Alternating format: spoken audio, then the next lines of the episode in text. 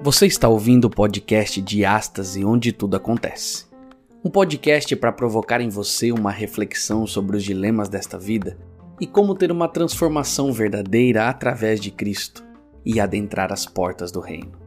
Então coloque o seu fone, ligue sua caixa de som, aumente o volume e venha conosco refletir sobre a diástase, onde tudo acontece.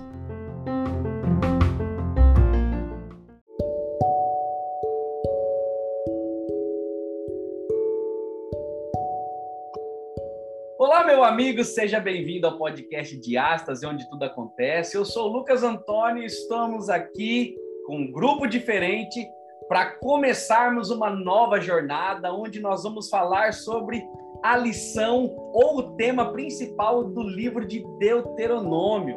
Eu tenho certeza que você que está ouvindo esse podcast esteja se perguntando: o que será que esse livro do Antigo Testamento pode revelar para nós a respeito de Jesus, ou a respeito de das leis, ou a respeito de qualquer outra coisa que seja relevante nos dias de hoje. Então, eu quero te dizer que você é muito bem-vindo e essa nossa viagem vai ser eletrizante, você não pode deixar de acompanhar. Nós estamos agora pelos é, é, plataformas de streaming, você pode ouvir em qualquer lugar, mas você pode nos seguir pelo Instagram, arroba diastase.podcast. Não esqueça de você assinar os nossos podcasts em sua plataforma oficial, em sua plataforma preferida, para que toda vez que saia um conteúdo novo você seja notificado. E também nós estamos no YouTube. Todas as nossas gravações agora estão indo lá para o YouTube para você ver o rostinho desse povo que grava conosco. Então, seja bem-vindo, fique à vontade pegue sua Bíblia. Eu sou o Lucas Antônio e esse é o podcast de Ástase, onde tudo acontece. Eu sou o Danilo Recalde e a lição da Escola Sabatina é o que vai trazer você mais próximo de Deus e fazer com que você viva a prática que Deus quer que você esteja nesse momento. Olá, galera, tudo bem com vocês? Eu sou Gleison Campelo e nós vamos ver como a lição retrata a questão da necessidade da obediência, não por um fim em si mesmo, mas justamente como resposta de amor e gratidão a esse Deus tão grandioso. Fala, galera, meu nome é Estevam Nascimento e você vai entender no estudo dessa semana que tudo, absolutamente tudo, é relacionamento. Fala galera, que é Ítalo, Ítalo Bruno. E a lição da semana trouxe muitas coisas importantes para a gente colocar em prática, mas o principal conceito é que o Deus do Antigo Testamento também é o Deus do Novo Testamento. Amém. É isso aí. Sejam bem-vindos. Eu consegui, depois de anos lutando, juntar esses quatro rapazes que são pastores e estão envolvidos no ministério de levar a palavra de Deus adiante. Sejam bem-vindos. Uma salva de palmas para vocês, por favor. Uma salva de palmas. Isso mesmo, não tem nenhum efeito de salva de palmas nesse podcast, mas o importante é que eles vão ver que vocês bateram palmas. Pelo menos isso. Nós estamos aqui com. Eu estou muito feliz, de verdade. Já falei isso para eles uns minutinhos antes da gente começar aqui. Danilo Recalde, seja bem-vindo, meu amigo. Estudamos juntos na faculdade. Como é que você está? Valeu, Lucas. Muito obrigado pelo convite, né, cara? Fazia aí faz alguns anos que a gente não se vê, né? Desde 2018 aí na sua formatura eu estava lá, né? Me formei Verdade. em 2017, mas em 2018 eu estava lá com vocês lá, é, comemorando aquela, aquele dia também. Então, para mim é uma felicidade estar aqui com vocês, não só contigo, né? Mas aí com os outros também, né? Com o Ítalo, com o Estevam e com o Gleison. Valeu, seja bem-vindo, Danilo. Que essa nossa trajetória aqui, desse, nessa jornada, nessa temporada, seja muito, muito proveitosa. Gleison Campelo, um grande amigo que é, sinto muita falta de você também, querido. Como é que você está? Graças a Deus, tudo bem, né? Como você disse aí, só como ficamos na saudade há poucos dias, né? Posso dizer assim, é, é estávamos aqui em Marabá, é, compartilhando muitos momentos bons é, aqui nessa cidade quente, né? Em todos os sentidos, né? Quente no sentido de que é bastante calor, mas também de um povo também muito caloroso, muito afetuoso. É verdade. E é um prazer, prazer estar com você aqui, é, com os nossos amigos aí, para que a gente possa aí aprender um pouquinho mais sobre essa lição aí sensacional. Legal. Também temos aqui o pastor Estevam, é pastor ali na, na Associação Bahia Central e também é uma lenda do seminário, um dos grandes amigos que aquele colégio me trouxe. Pastor, seja bem-vindo. Valeu, meu amigo, estamos juntos. Foi é um prazer ser o seu amigo. Foi muito legal o período que estivemos juntos. Já estivemos juntos esse ano, né? Mesmo que foi de maneira bem rápida. E estou aqui no distrito do Coqueiro, o melhor distrito da Associação Bahia Central. É isso aí. Seja bem-vindo, querido. É um privilégio ter você aqui também conosco. E ele, a lenda viva também, Pastor Ítalo, pastor ali na Associação Cearense, é isso? Cearense, Cearense. Isso aí. mesmo. Seja bem-vindo, meu amigo. Valeu, mano. Estamos juntos. É, feliz demais de estar aqui e reunir essa, esse grupo seleto, né, cara? Seletíssimo. é só risadas, é só momentos bons e espero que a galera curta aí também o nosso papo aqui, as nossas ideias, possa contribuir aí. E eu e o Lucas a gente formou junto, né, cara? E Sim. eu, como tive uma temporada muito longa, estendida no Salt, acabei estudando com todo mundo. Estudou com todo mundo um pouco, né? Estudou comigo também. Claro, Isso aí, cara. Estudou com é, Leonardo Nunes, estudou com todo mundo. Cantou na formadura do Luizão. Fiz hebraico com Elis Brasil, né? Ítalo é uma lenda, Ítalo. Seja bem-vindo, cara. Que, Valeu, amigo. Graças Valeu. a Deus, Deus me deu o privilégio de conviver com vocês. E com certeza é um grupo muito seleto. E essa lição, eu tenho certeza que vai ser uma aventura. Uma aventura. Nós estamos gravando, para você ter uma ideia, é quase madrugada e nós estamos aqui porque esses homens são ocupadíssimos. E Deus nos deu o privilégio de nos ocupar um pouquinho mais e então estamos aqui mais uma vez. Pela primeira vez, mas com certeza estaremos juntos por mais vezes. Muito bem, meus amigos, vamos direto para o que a lição veio nos falando. Nós vamos começar uma lição nova, é, a lição dos jovens. Vem com o tema central o livro de Deuteronômio, que é também a lição dos adultos, né? uma, uma versão um pouco mais descontraída. E aí nós vamos, eu vou para a primeira pergunta e já quero saber de vocês um pouquinho, só para a gente ter uma ideia. O livro de Deuteronômio, no hebraico é a palavra devarim, que na verdade nós aprendemos lá no Salt, né, que todos os livros ali, ou os cinco primeiros livros da Torá, começam com a primeira palavra que estava escrita ali, né? E a palavra devarim, então é a primeira palavra do hebraico que está ali. Não sei, eu, eu não lembro o que significa. Alguém lembra o que significa? Eu não. Lucas é, rapaz, o bicho é fera, viu? Você lembra? Se o Estevão não souber, ninguém mais sabe. Se o Estevinho não souber, Rapaz, acaba aqui. é, se eu não me engano, né, de, quer dizer, estas são as palavras. Tô falando para você, moço. Esse menino aproveitou as aulas. É isso mesmo, Estevam. É isso mesmo. Estas, então, ele, ele começa e aí o, o, o nome foi posto simplesmente por causa dessa expressão, Devarim.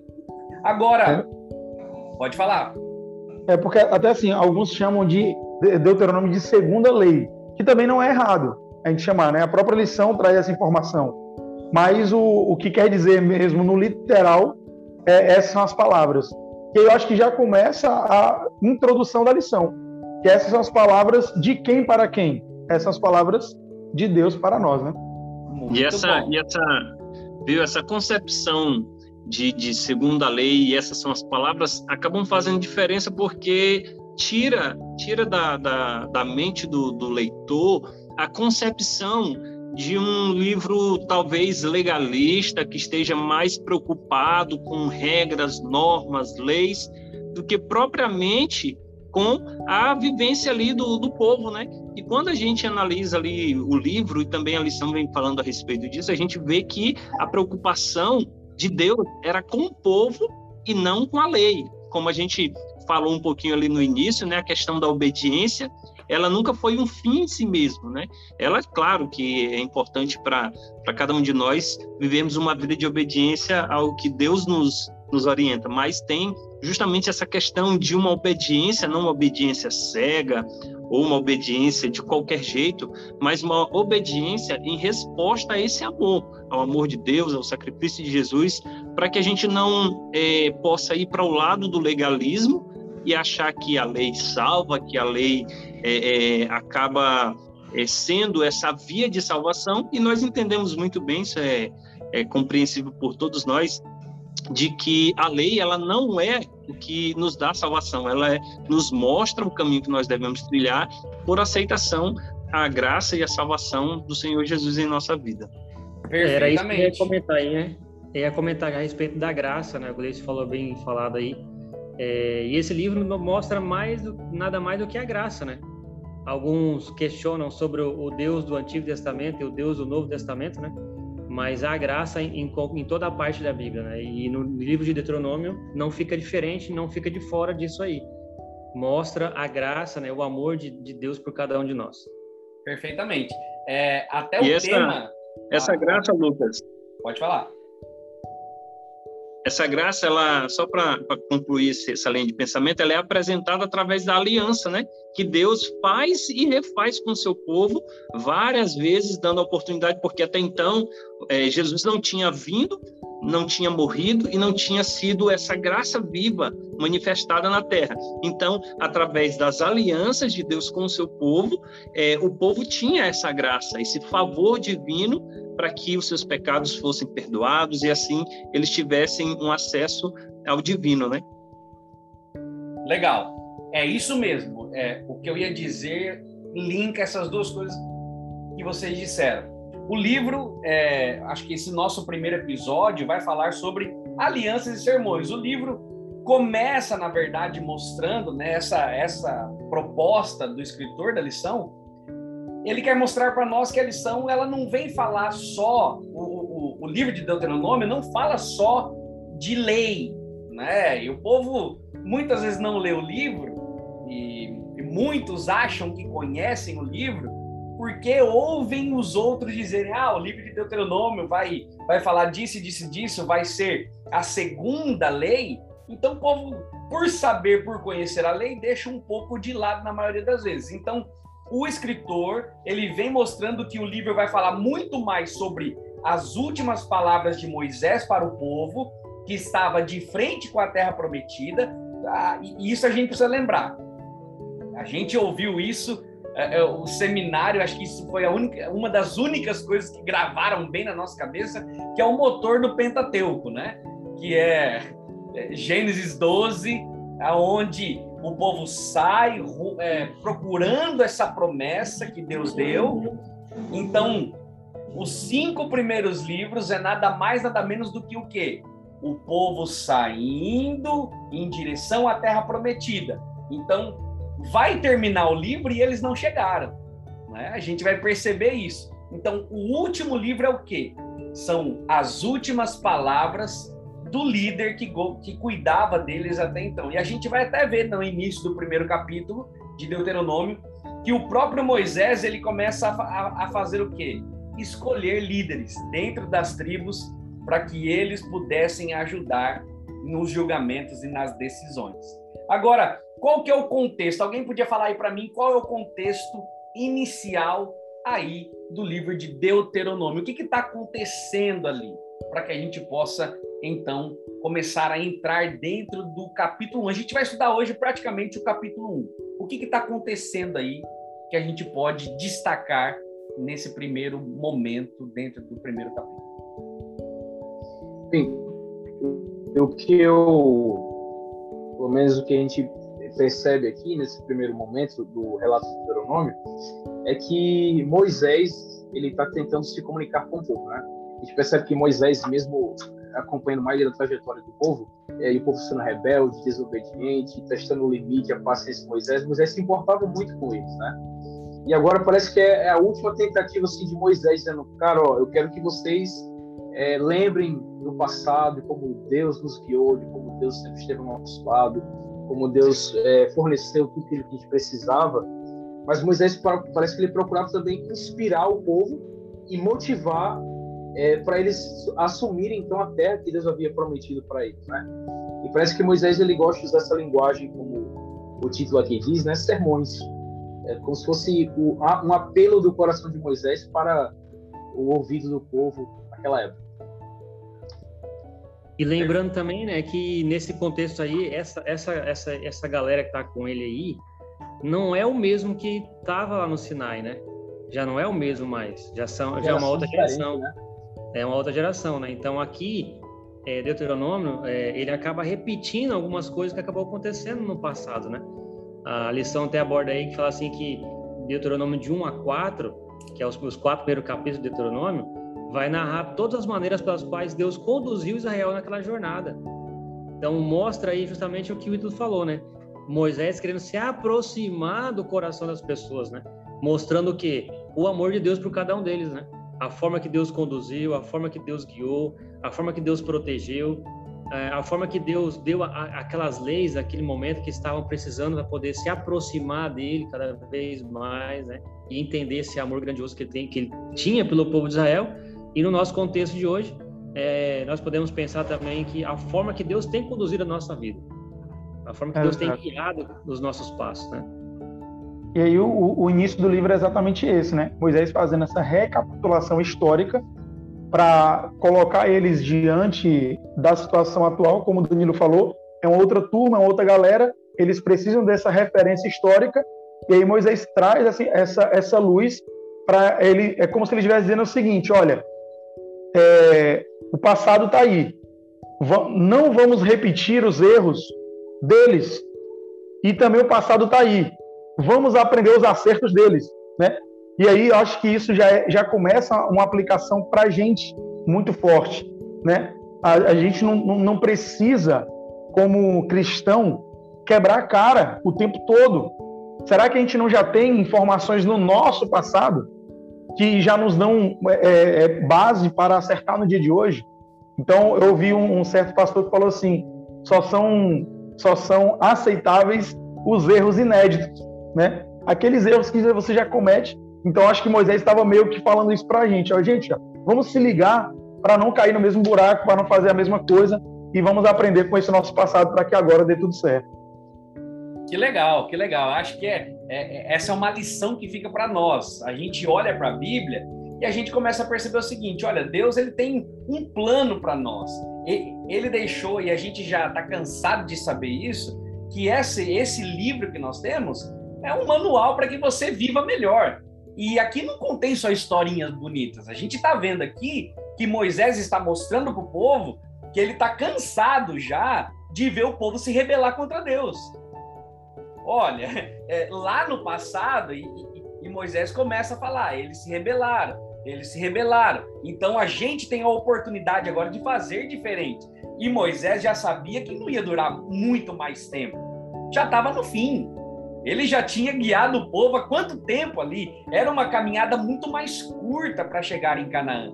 Só que o povo, de tanto que se rebelava, de tanto que se curvava outras coisas, que adorava bezerro, que fazia isso, que fazia aquilo, e deixava de seguir a palavra de Deus, o povo continuava andando. E a gente vai perceber que o capítulo 1 vai mostrar que o povo foi, a promessa estava ali, e o povo mais uma vez se rebela. Eu fico imaginando, é, é, vocês são líderes, vocês lidam com pessoas o tempo inteiro.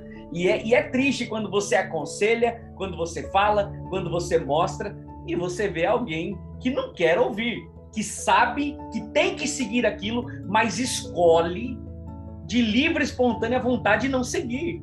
Isso é doloroso, isso, isso machuca, porque você fala, rapaz, está claro, é simples, é só seguir. Eu, eu quero só ler uma, uma parte que eu achei interessante aqui do Eugene Peterson. Ele escreveu o seguinte sobre o livro de Deuteronômio. Ele falou assim: ó, Moisés escreveu a constituição de um novo país. Hoje em dia, a Constituição é de acordo, é, é um acordo entre nós, o povo, sobre como queremos nos sobre como queremos nos governar. Mas Deuteronômio é um acordo entre um rei, que é Deus, e o seu povo. Então, nos dias de Moisés, tratados entre reis e povos eram comuns. Eles seguiam um formato que Moisés usava. Então, ele vai colocar rapidamente aqui o que, que ele acha que é Deuteronômio. Ele vai falar assim, ó. Aqui está o que o rei, o rei fez por nós, que está do capítulo 1 ao capítulo 11. Aí ele diz assim: aqui está o que vocês concordam em fazer, do capítulo 12 ao capítulo 28. E aqui está a bênção que vocês receberão se seguirem tudo que foi determinado, do capítulo 29 ao capítulo 34. Então, é, Eugênio Peterson vai dizer assim, cara, isso aqui é um tratado, além de ser sermões da aliança, mostrando como o povo tem que viver, ele mostra o que foi feito lá no passado, o que precisamos escolher hoje, e se nós escolhermos bem, então nós receberemos essas bênçãos. Eu achei interessantíssimo e tem tudo a ver com o que a lição vem trabalhando conosco. E reflete muito bem a, a questão da, da tirinha que, que a gente vê logo no começo, né? Existe um grupo de pessoas que é, acham que essas, essas leis, essas orientações, esse tratado, né, como, como foi descrito, ele não tem serventia para nós hoje. Né? É uma coisa que foi do passado, foi para aquele povo, mas que, tipo, não tem mais validade ou serventia para nós. E a gente vê também a segunda parte da tirinha mostrando que, de fato, é uma mensagem atemporal que serviu para aquele povo lá no passado, né? E que serve para a gente hoje, porque afinal de contas Deus ele ele não muda, né? ele é o mesmo e a sua mensagem, a, o seu o seu desejo de salvação da humanidade é o mesmo e vai ser o mesmo até o fim. O desejo de, de, de Cristo é que o ser humano venha ao arrependimento e assim receba a sua graça, né, a salvação.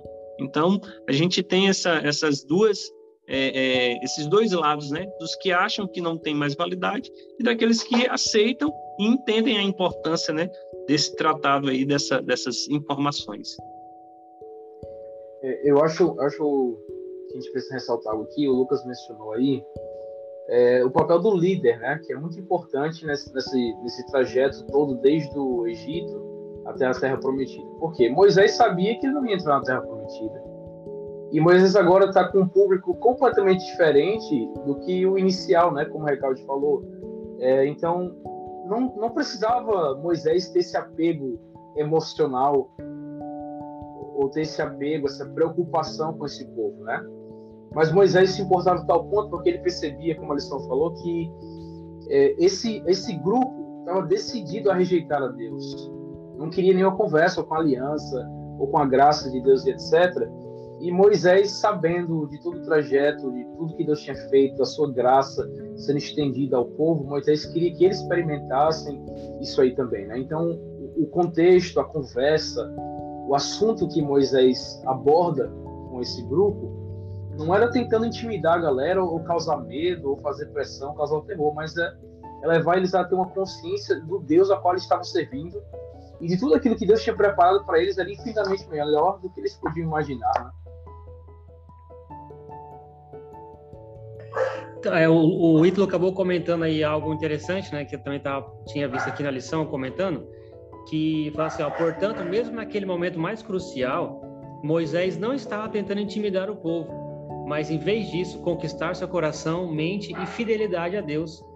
Ou seja, Moisés como líder, ele em nenhum momento ele tentou fazer com que o seu, o, seu poder como um líder fosse intimidar as pessoas que estavam, os seus liderados mas pelo contrário, ele tentou mostrar com que o amor de Deus era tão grande por eles, que ele estava fazendo aquilo, porque ele também amava o povo. Né? Ele chegou a um momento na, na, na Bíblia, fala que ele pediu para ser arriscado o nome dele na, na, na, do livro da vida, se ele não, não se aquele povo não fosse salvo, né? Então vocês imaginam aí o amor que Moisés tinha por esse povo. É, nós sabemos aí no início da história de Moisés que ele recusou o chamado, né? E agora, quando ele, recebe, ele aceitou o chamado, ele viveu, ele conduzindo aquele povo, ele é, adquiriu um amor tão grande para aquele povo que agora ele sentia necessidade de mostrar para aquele povo o tamanho do amor que é de Deus por cada um deles. É isso mesmo.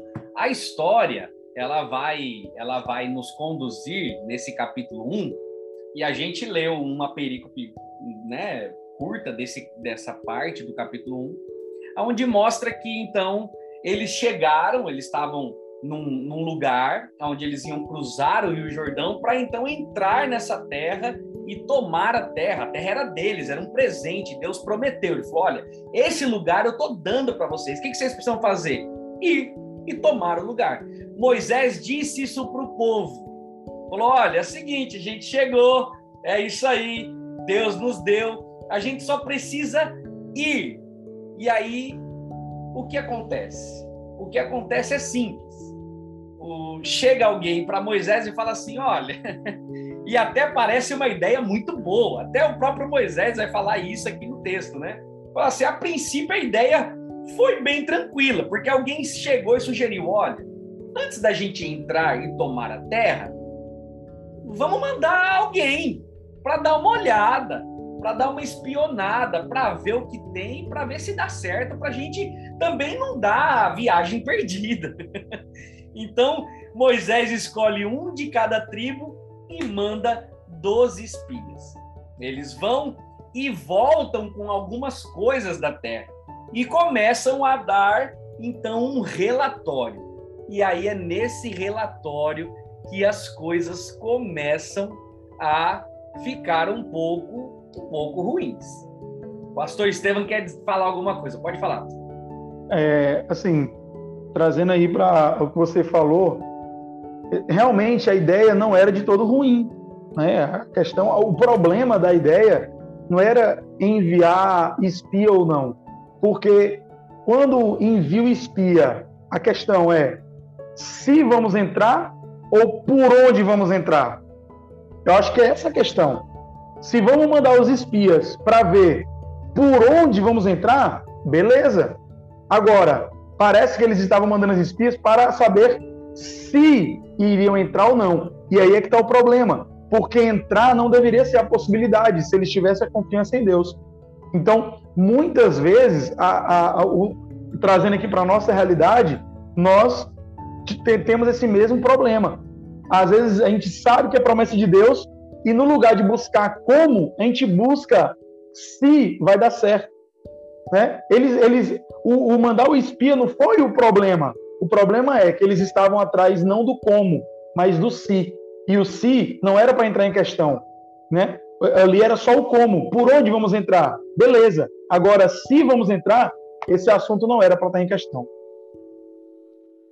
Bem lembrado, muito bem lembrado. Pastor Ítalo, Pois é, Caio, você falou um negócio aí que, que é fundamental nesse, nesse assunto que a gente está tratando, é, que é a promessa, né? É, se teve uma coisa que o povo de Israel, ou o povo que estava é, rumo à Terra Prometida, teve foi promessa de Deus, né? E a gente percebe que cada promessa de Deus não exige muito de nós. A única coisa que as promessas exigem de nós é uma resposta com fé. Né? Se Deus prometeu, amigo, uma hora ou outra vai só se cumprir nosso único passo é, é, é, agir com fé em resposta a essa promessa. E foi isso que faltou justamente a, a, ao povo, né, ao mandar os espias lá para olhar, para ver, será que realmente a gente vai conseguir? Ao invés de responder com fé dizer, não, nós vamos conseguir, é só questão de como. Né? Então a gente também, às vezes, corre esse mesmo, é, esse mesmo risco, né, de muitas vezes olhar para as promessas de Deus e, e ver, será que isso pode se aplicar à minha vida? Será que ou é só para um público específico? Cara, todas as promessas de Deus é para o seu povo e inclui cada um de nós também. O que precisamos é, é responder com fé a essas promessas de Deus. Né? A, a gente perde de vista e a gente esquece de que Deus ele sabe da, de, de tudo, não é? Então, se ele falou vai, é porque ele já proveu as coisas, ele já sabe o que vai acontecer. Só que nós somos muito. A, a gente é limitado, a gente não entende. Então, quando Deus fala vai, a gente fica assim: será? Não, mas acho que Deus não pensou nisso daqui. Acho que Deus não, não se ligou de que deve ter pessoas maiores que nós, deve ter é, obstáculos que a gente vai sucumbir. A gente começa a pensar essas coisas. Pastor Eu... Gleison. É onde entra, é onde entra a questão, né? E essas palavras, né, que hoje te digo estarão no teu coração. Era a necessidade de que o povo tivesse com a palavra de Deus em seu coração, que tivesse com o entendimento de que Deus estava à frente e de que assim como ele agiu no passado, as maravilhas que ele operou no passado, ele operaria também naquele momento. E isso serve como lição para a gente, que às vezes a gente esquece que o Deus que operou milagres é, é, vários milagres no passado, também é o mesmo Deus de hoje e que pode abrir os caminhos, abrir o mar, é, sei lá, de, agir de forma inesperada para justamente cumprir a sua promessa, pois a sua promessa ela não falha, né? Sua, a sua promessa não falha. E assim como ele fez no passado, ele há de fazer também nos dias de hoje. E o povo tinha se esquecido disso. E muitas das vezes nós também nos esquecemos disso. Por isso, como a gente já falou e eu repito, essa mensagem de Deuteronômios, ela é atemporal. Ela serve também para os nossos dias, para nossa lembrança, para que nós também tenhamos a palavra de Deus em nosso coração, para que não venhamos nos esquecer de quem é o Deus que nós servimos, de quem é o Deus que nós estamos é, é, obedecendo. É, o Gleison aí falou mais ou menos o contexto que eu ia falar, mas eu queria que mostrasse, né? Porque muitas vezes nós costumamos julgar, né? Às vezes a, a questão é, poxa, os israelitas aí tiveram tantas coisas, né? Tantos milagres que Deus fez aí. Deus operou grandes maravilhas no meio deles. E mesmo assim eles não perceberam o amor de Deus, né? E nós, né? E nós que temos toda a Bíblia aí, todas as histórias que já aconteceu, todo, todas essas promessas, né? É, alguns estudiosos dizem que são em, em torno de 3.500 promessas na Bíblia. E a gente fica às vezes se perguntando, né? Poxa, será que será que é mesmo isso que Deus quer da minha vida? Será que é, eu tenho mesmo que fazer isso?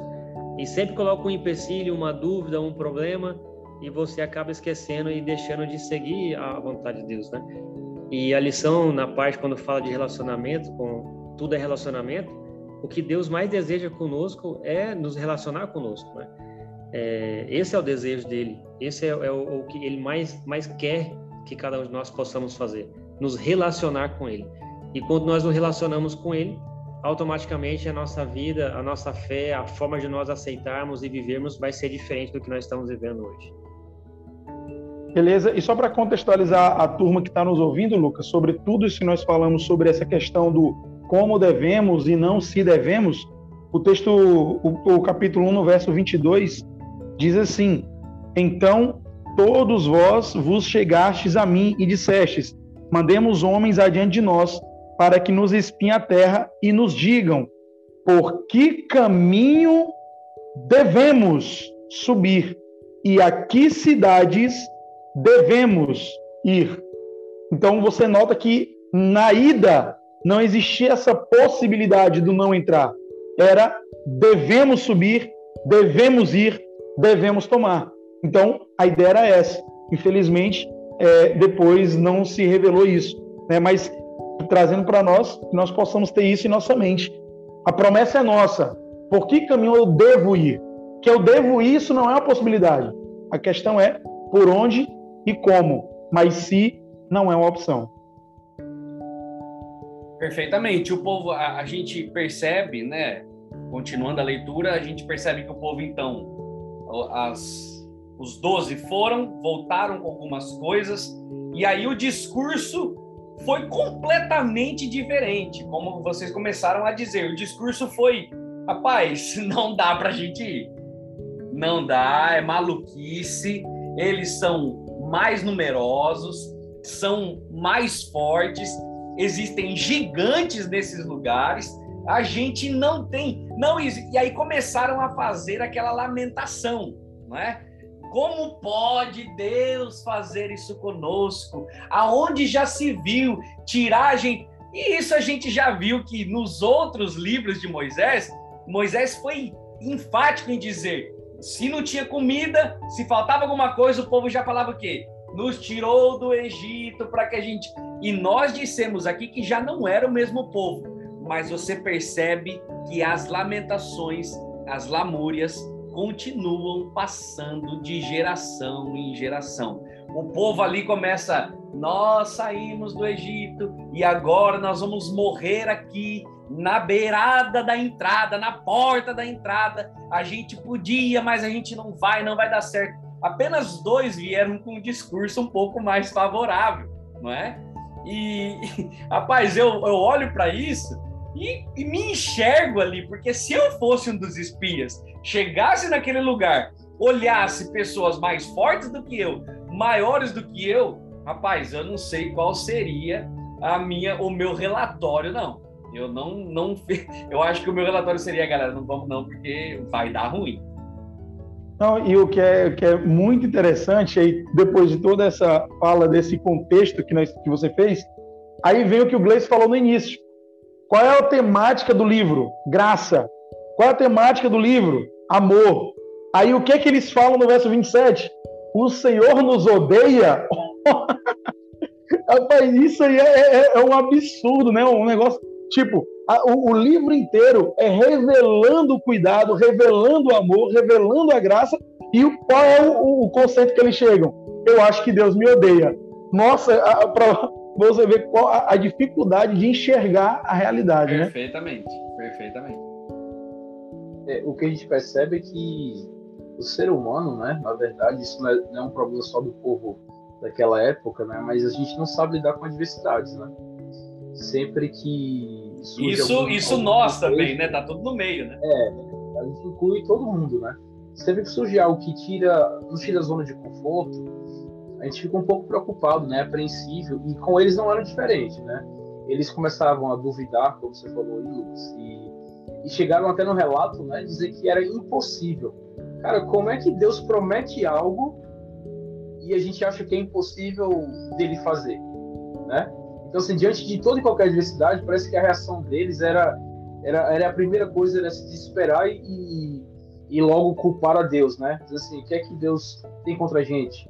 O que, é que a gente fez? O que é que Deus nos tirou do Egito e nos colocou nesse cenário aqui? Então, a gente percebe que é uma tendência já há muito tempo nossa que, diante das adversidades, a gente se desesperar, culpar a Deus. E como o, o Recalde falou agora há pouco, a gente às vezes aponta muito o dedo para o povo de Israel, mas, cara, a gente é idêntico só muda o tempo e, e o contexto, porque a gente está também é, peregrinando, né, numa nossa a Canaã celestial que Deus contou para gente. E no percurso, cara, diante de qualquer adversidade, diante de qualquer coisa que foge do nosso controle, do zona de conforto, a gente tende a reagir da mesma forma, né, e pensar até que as promessas de Deus assim são coisas distantes ou até impossíveis, né, como como foi o relato de alguns deles. Como a gente viu aí a, a questão foi falada aí pelo Estevão, né? A questão da, do, do, sentimento que o povo tinha de que Deus o, os odiava, né? E aí a gente vê um pouquinho aqui do que a lição fala na, na parte de, de terça-feira sobre a questão, questão das emoções de Deus, né? É, primeiramente, nós entendemos que Deus ele tem sim é, é, é, é o sentimento, a emoção, assim como o ser humano. E muitos cristãos não entendem né, que Deus ele é um Deus que, que sente, que chega a, a ficar chateado com a atitude do povo, mas que isso não interfere no seu propósito, que a gente é assim. Se o, o Lucas faz algo para mim, eu fico chateado e levo o pessoal e meio que já, já perco o foco daquilo que eu tinha para fazer com ele por causa disso. Com Deus é diferente. E, e a forma de agir de Deus é diferente da, da, da, forma de agir do ser humano. E olha o que a, que a lição fala bem aqui, olha. Ela diz assim: para Deus, a incredulidade a rebelião do povo era um ataque pessoal, né? Deus ele havia feito de tudo pelos israelitas. Desde sempre Deus havia trabalhado, libertado o povo do Egito, realizado é, é, atuações poderosas em favor deles e também havia mantido-os perto de si mesmo. Ainda assim, eles agiam como se fosse, é como, não, como se não se importassem. Imagine você fazendo de tudo pela pessoa, é, guiando ela, ajudando, fazendo milagres, é, libertando, e aí a pessoa agindo com você como se não tivesse nem aí. Aí a lição fala que essa traição feria profundamente a Deus. Mas surpreende, surpreendentemente, Deus ainda assim os perdoava. Ou seja, a despeito do que eles pensavam, né, a respeito de que eles imaginavam que Deus é, é não, não os odiava, pelo contrário, Deus os amava, ou seja, Deus nos ama. A gente é, é, tem a tendência de falar muito eles, porque a gente está analisando o contexto aqui de Deuteronômio, mas nós, né, nós agimos da mesma forma. Deus está nos guiando, nos dizendo por aqui, vamos assim, e a gente acaba, é, às vezes, é, levantando a mão como forma de rebelião, de dizer que não ao, aos preceitos de Deus, aos ensinamentos de Deus, e aí a gente vai quebrando a cara e vai se machucando e vai indo por veredas que são caminhos de morte, né? Justamente por causa é, é, da falta de entendimento e da aceitação daquilo que Deus tem para o seu povo, né? Tem para cada um de nós. E nós não, não, somos muito diferentes do povo de Israel, né? Quando nós olhamos aí, quando nós erramos, nós colocamos a culpa geralmente em quem? Em outra pessoa. A culpa não é nossa, né? e automaticamente nós estamos culpando quem? Culpando Deus, né? Assim como o Estevão leu aí no verso 27, né? Você, nos odeia, né? Como assim, né? Traz a gente aqui para a gente morrer aqui? Que amor é esse, né? Então, ou seja, a gente jogou, jogar a culpa totalmente em Deus e nós também temos essa essa essa facilidade de fazer isso aí, né?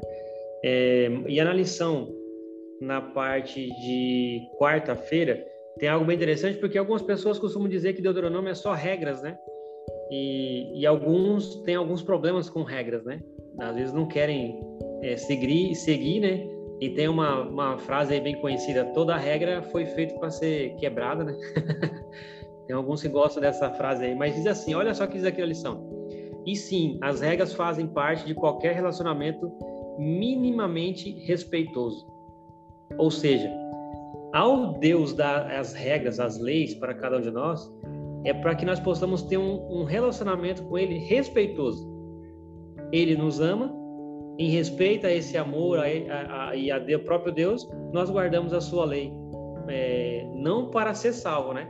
Mas com a certeza que Jesus fez na cruz por cada um de nós. Cara, essa, essa parte aqui das emoções de Deus, confesso que é uma coisa assim que eu fiquei viajando quando quando eu falei para ler e, e, analisar aqui, porque a gente percebe que Deus ele, ele é um Deus que se importa conosco. É uma frase batida, a gente já escutou isso milhares de vezes. Mas quando a gente percebe que Deus se importa conosco, eu não consigo imaginar um Deus triste quando eu estou feliz, ou um Deus feliz quando eu estou triste, né? E era isso que Deus queria deixar claro para o povo de Israel, que Deus estava ali com eles, acompanhando, e cada reação que eles tinham a uma promessa ou, ou, a uma ação de Deus afetava o próprio Deus também, né? É por isso que ele, a lição fala que a incredulidade do povo de Israel para Deus era um ataque pessoal a ele, né? Era, é, feria o coração de Deus. E eu percebo que o nosso Deus é um Deus tão didático que ele, eu, eu queria muito que se eu tivesse naquela época Deus agisse dessa forma comigo também. Ele levava os profetas ou seus líderes a passar pela mesma experiência que ele passava, né? É, para entenderem o que, é que Deus sentia no seu coração. A lição o exemplo de Osés, né? Que Deus levou Oséias a se casar com prostituta e tudo mais, para Oséias, para que Oséias pudesse sentir um pouco do gosto do que é que Deus sentia quando o seu povo se afastava dele, né? E eu creio que com Moisés também não foi diferente. Quando Moisés sentiu no seu coração que a galera estava tendendo a, a, andar pela incredulidade, duvidar das promessas de Deus, é, Moisés sentia também um pouco daquilo que Deus sentia, né? É, só para dar um, um, um, insight aqui do, do que o Bruno falou, a gente é, pensa no seguinte, por exemplo, eu sou pai, eu não sei se, se, se o Danilo ou o Esteban já, já são pais, eu não, eu não conheço muito bem. A minha não. filha nasce em janeiro. Olha ainda, vai ser papai uh. ainda. Então, então você vai, você vai entender em breve assim, de forma mais prática, é, o que eu vou falar, né, com relação a, a, essa questão do sentimento de Deus. Eu, como pai, muitas das vezes, é, as minhas filhas, eu tenho duas filhas, elas acabam fazendo uma outra coisa, é, que é, de certa forma, né, é, da idade, que me deixa chateado, certo?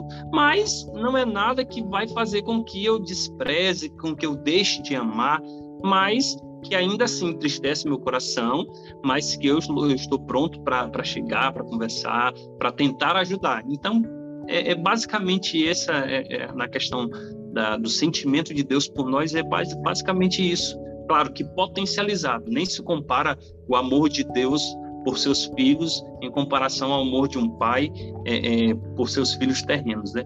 Então, assim, é basicamente isso. É um amor que, ainda que se sinta machucado, que se sinta triste por alguma coisa, ainda assim continua amando e buscando é, é, corrigir o percurso é, dos seus filhos. Beleza. E Gleison, eu acho assim que agora você autoridade no assunto como pai e né, traçando aí tudo que foi dito, o que eu vejo dessa emoção de Deus aí, dessa indignação, chateação eu acho que você, pai, pode até falar com mais propriedade, é porque assim, a gente não está falando de uma galera que não viu nada. A gente está falando de uma galera que viu muita coisa. A gente está falando de uma galera que foi cuidado por Deus de uma forma espiritual. Milagres aconteceram.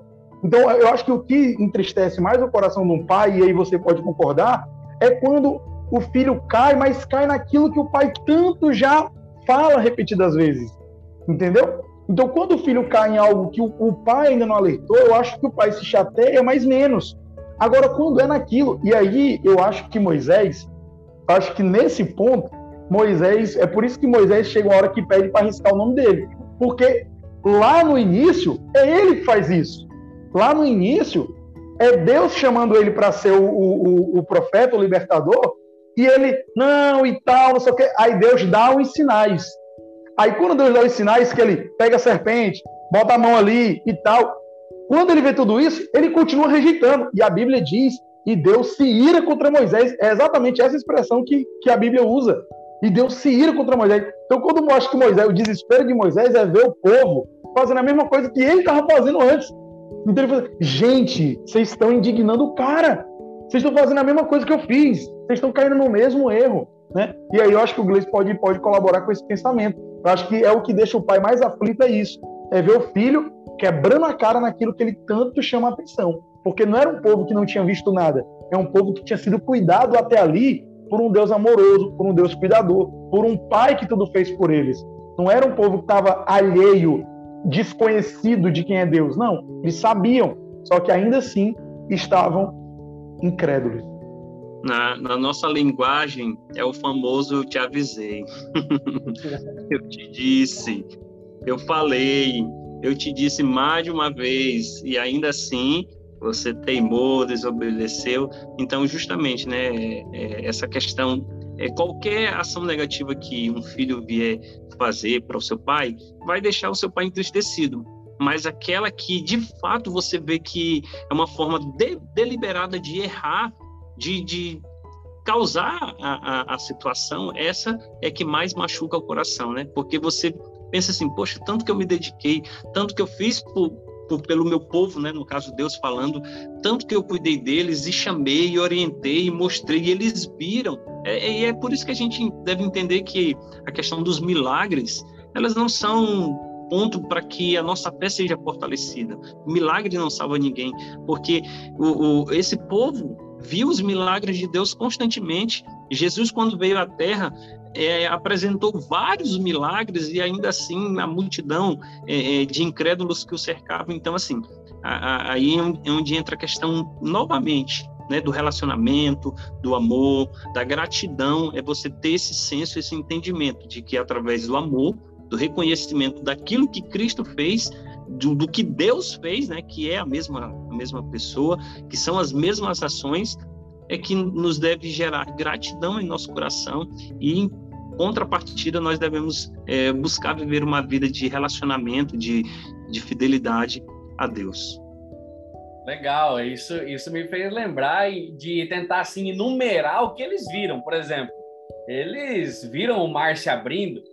Quando você vê um mar se abrir? É, era impossível acontecer. Eles viram, né? É, depois eles viram comida cair do céu.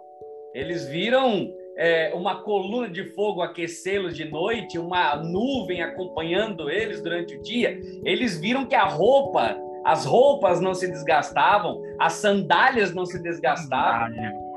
Nem a sandália. Nem a sandália. Então, tipo assim, nada acontecia de ruim para que eles pudessem virar e dizer assim: Deus nos odeia. É, eu tô com a minha Bíblia aqui, a minha linguagem diz assim no verso 29. Ela fala assim: ó, Eu bem que tentei acalmá-los. Não fiquem apavorados por causa daquele povo. Nosso Deus está indo à frente. Ele lutará por vocês. Vocês viram com os próprios olhos o que ele fez no Egito. Viram também o que ele fez no deserto. Nosso Deus carregou vocês como um pai carrega um filho e fez isso por todo o caminho até chegarem aqui. Mas agora que estão aqui, vocês não querem confiar no eterno, o seu Deus, o mesmo eterno que sempre vai adiante de vocês com uma coluna de fogo à noite, uma nuvem de dia, escolhendo os melhores lugares para acampar e mostrando o caminho mais seguro. Então, o texto aqui está dizendo literalmente isso. Peraí, vocês não estão, acho que vocês estão malucos. Vocês não estão percebendo o que está acontecendo até aqui para chegar agora, faltando tão pouco, e começar a duvidar do que Deus pode fazer por vocês. Cara, acho que isso é, isso é, acho que foi uma das maiores frustrações. Tanto que Moisés vai dizer assim, ó, o que vocês fizeram respingou em mim. A incredulidade de vocês foi tão grande é tão absurda que respingou até em mim. E aí, ô Lucas, o verso 32, eu não prestei atenção porque você fez a leitura direto, não sei exatamente qual, como é que está o teu verso 32, mas o meu 32 está assim: Mas nem por isso crestes no Senhor vosso Deus. Mas nem por isso. É tipo assim, não é que era necessário isso. Não é que era necessário. Mas nem com isso vocês creram. E aí, o que é incredulidade? A incredulidade é o pecado contra o remédio que combate o pecado, que é crer. Imagina aí. Porque assim, o cara acredita e é um ladrão, mas ele acredita, irmão. Ele acredita. Ou seja, a crença pode transformar aquele homem e ele deixar de roubar.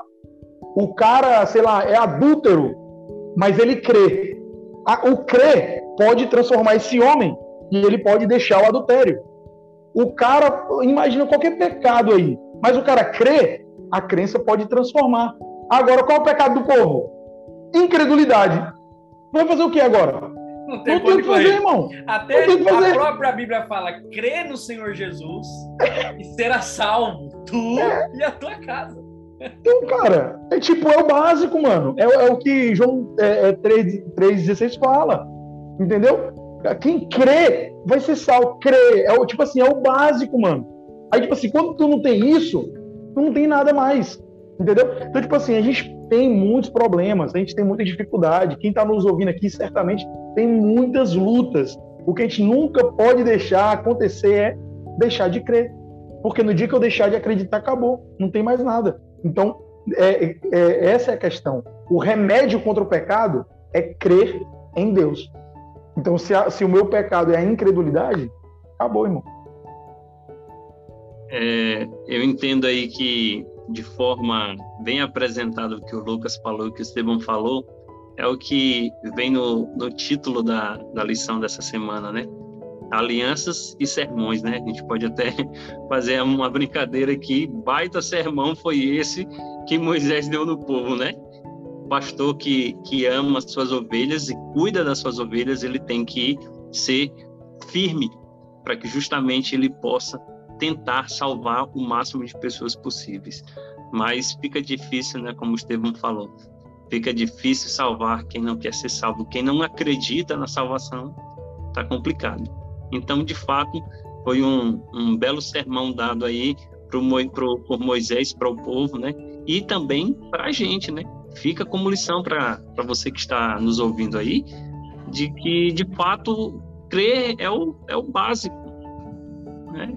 Para que a gente possa, então, ir para o, o, o segundo né, para o segundo passo e degrau e ir crescendo em Cristo e alcançar a sua misericórdia e o seu favor, né? E, e, o detalhe é que esse sermão, né, essa, essa, esse livro foi feito foi escrito praticamente na, na, no fim da vida de Moisés, né?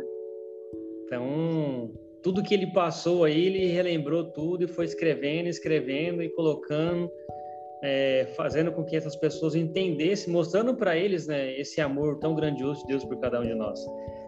E para nós hoje, né, e para todos que estamos aqui conversando e que estão ouvindo, nós temos que entender que é, esse livro, né, a Bíblia, é uma carta de amor para cada um de nós. Então, cada detalhe dela, cada palavra dela, é, é, um, é um, algo que você possa vai, vai estudar, vai ler e vai conseguir se aproximar mais ainda de Deus e vai reconhecer ainda mais esse amor de Deus por cada um de nós. Então, quando a, a lição até diz assim, ó, quando temos inimigo por todos os lados, não precisamos ter medo. Por quê? Porque nós temos o Senhor nós temos Deus ao nosso lado. É, e Ele vai fazer com que as coisas aconteçam como tem que acontecer. Ele vai conduzir cada detalhe. Ele vai guiar cada detalhe. É, mas nós, seres humanos, temos esse defeito né, de, às vezes, ser igual Tomé, né? Só crer se a gente conseguir tocar ou pegar, né? Não, não consegue crer é, que as coisas vão acontecer na vontade e sempre na vontade do Senhor, não na nossa. É, eu acho, acho fantástico esse conceito principal aqui do, do livro Deuteronômio, Deuteronômio, mas também toda a Bíblia, né, na verdade, que é uma, uma forma de um pai que é apaixonado pelos seus filhos, tentar chamar a atenção, tentar instruir, mas principalmente mostrar que ele é um pai que está perto, né? Ele não é um pai ausente. Eu não sei vocês aí, eu não sou fi, é, pai ainda, mas eu sou filho, né? Obviamente. E sempre tive um relacionamento. Que bom, próximo. que bom, importante. É importante isso, né?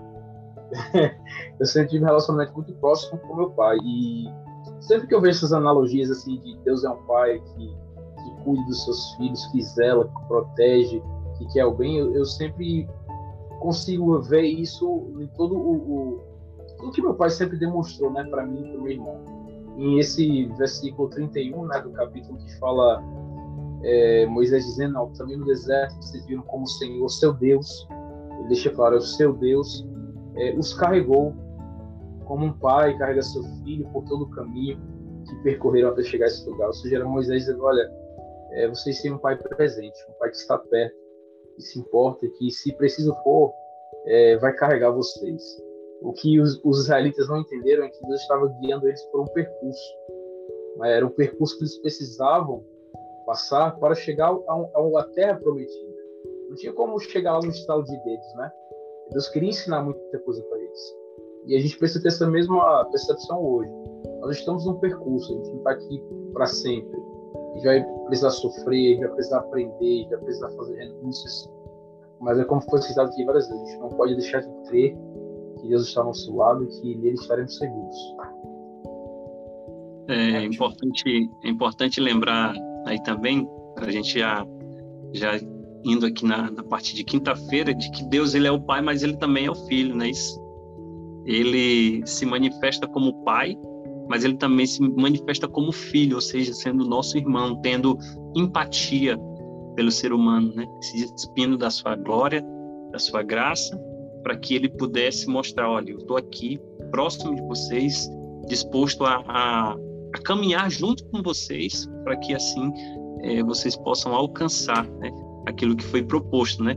E é um ponto que aí a gente fala sobre fé e credulidade e incredulidade, em que muitas pessoas deixam de crer, né? Acham que Deus do Antigo Testamento é, é Deus e que Jesus foi um profeta, que foi um sábio, que foi é, é algo do tipo, mas que não acabam associando com a figura também de Deus. Mas aí a gente um guru, sabe né?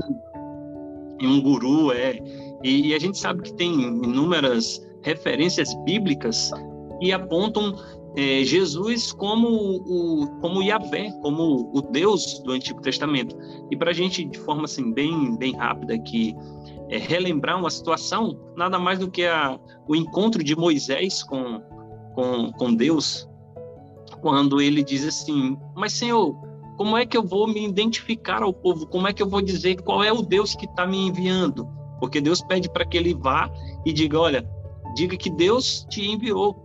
E a gente sabe que no contexto do, do, do que Moisés viveu, o povo estava vivendo ainda é, num, num, numa situação de vários deuses, de politeísmo. O Egito tinha vários deuses. E aí ele chega lá do nada e diz: Olha, Deus me enviou aqui para libertar vocês. Aí o, povo até poderia dizer: Sim, mas qual Deus? Sete, Ra, Osíris? Quem foi que enviou? Aí Deus, de forma específica, diga: que o eu sou te enviou, que era a forma de apresentação de Deus ao povo, que o povo reconhecia muito bem. E aí, quando a gente vai lá para o Novo Testamento, a gente tem Jesus por várias vezes falando a mesma coisa. Eu sou o pão, eu sou o vinho, eu sou a porta, eu sou o pastor, eu sou, eu sou, eu sou o caminho, eu sou a verdade, eu sou a vida. Ou seja, Jesus estava dizendo: olha, vocês não entendem que o eu sou do passado está aqui, à frente de vocês eu sou, eu sou o caminho, a verdade e a vida, eu sou a salvação. Né? Então, é, é, precisa também que nós entendamos né, que o mesmo Deus que se apresenta lá no Antigo Testamento é o mesmo Deus que se apresenta no Novo Testamento, é o mesmo Deus que se apresenta hoje, com o mesmo propósito, com o mesmo objetivo, de garantir que nós tenhamos condições, se nós assim aceitarmos e crermos, de chegar ao conhecimento de Deus e receber a salvação. Cara, muito bom. Cara, olha, eu achei assim incrível, incrível. A gente conseguiu. É, a história não termina por aqui. A gente vai, a gente vai parar por aqui, mas ela continua e a semana que vem a gente vai ver o que que essa decisão deles gerou, quais foram as consequências dessa rebelião, porque era para eles irem. Deus falou: Eu vou à frente de vocês. E o povo vira, como Estevam disse: o povo virou e fez biquinho e disse assim: Deus nos odeia, porque a gente não vai conseguir. E aí, o que acontece depois, você não pode perder o próximo episódio. É, em resumo de tudo que a gente fez, em poucas palavras, para que a gente possa se despedir. Pastor Ítalo, o que, que você em uma frase aí, ou poucas palavras, você resumiria esse primeiro estudo para a gente terminar? Que a gente não pode almejar o futuro é, esquecendo do passado, esquecendo como Deus nos guiou.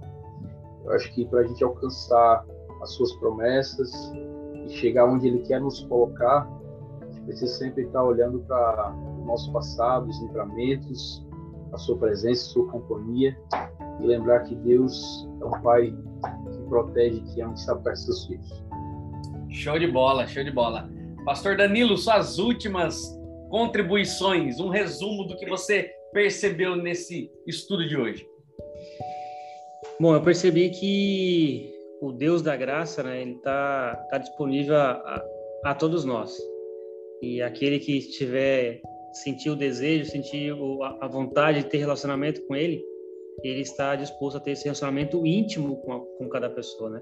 Ele não é um Deus, né, ele não é um Deus é, que, que se afasta ou, ou de, é, como é que eu posso dizer, de grupo. Ele é um Deus individual. É, se você buscar Ele hoje, agora, você vai conseguir ter Ele na, na sua presença. Que bênção. Pastor Gleison, suas últimas palavras.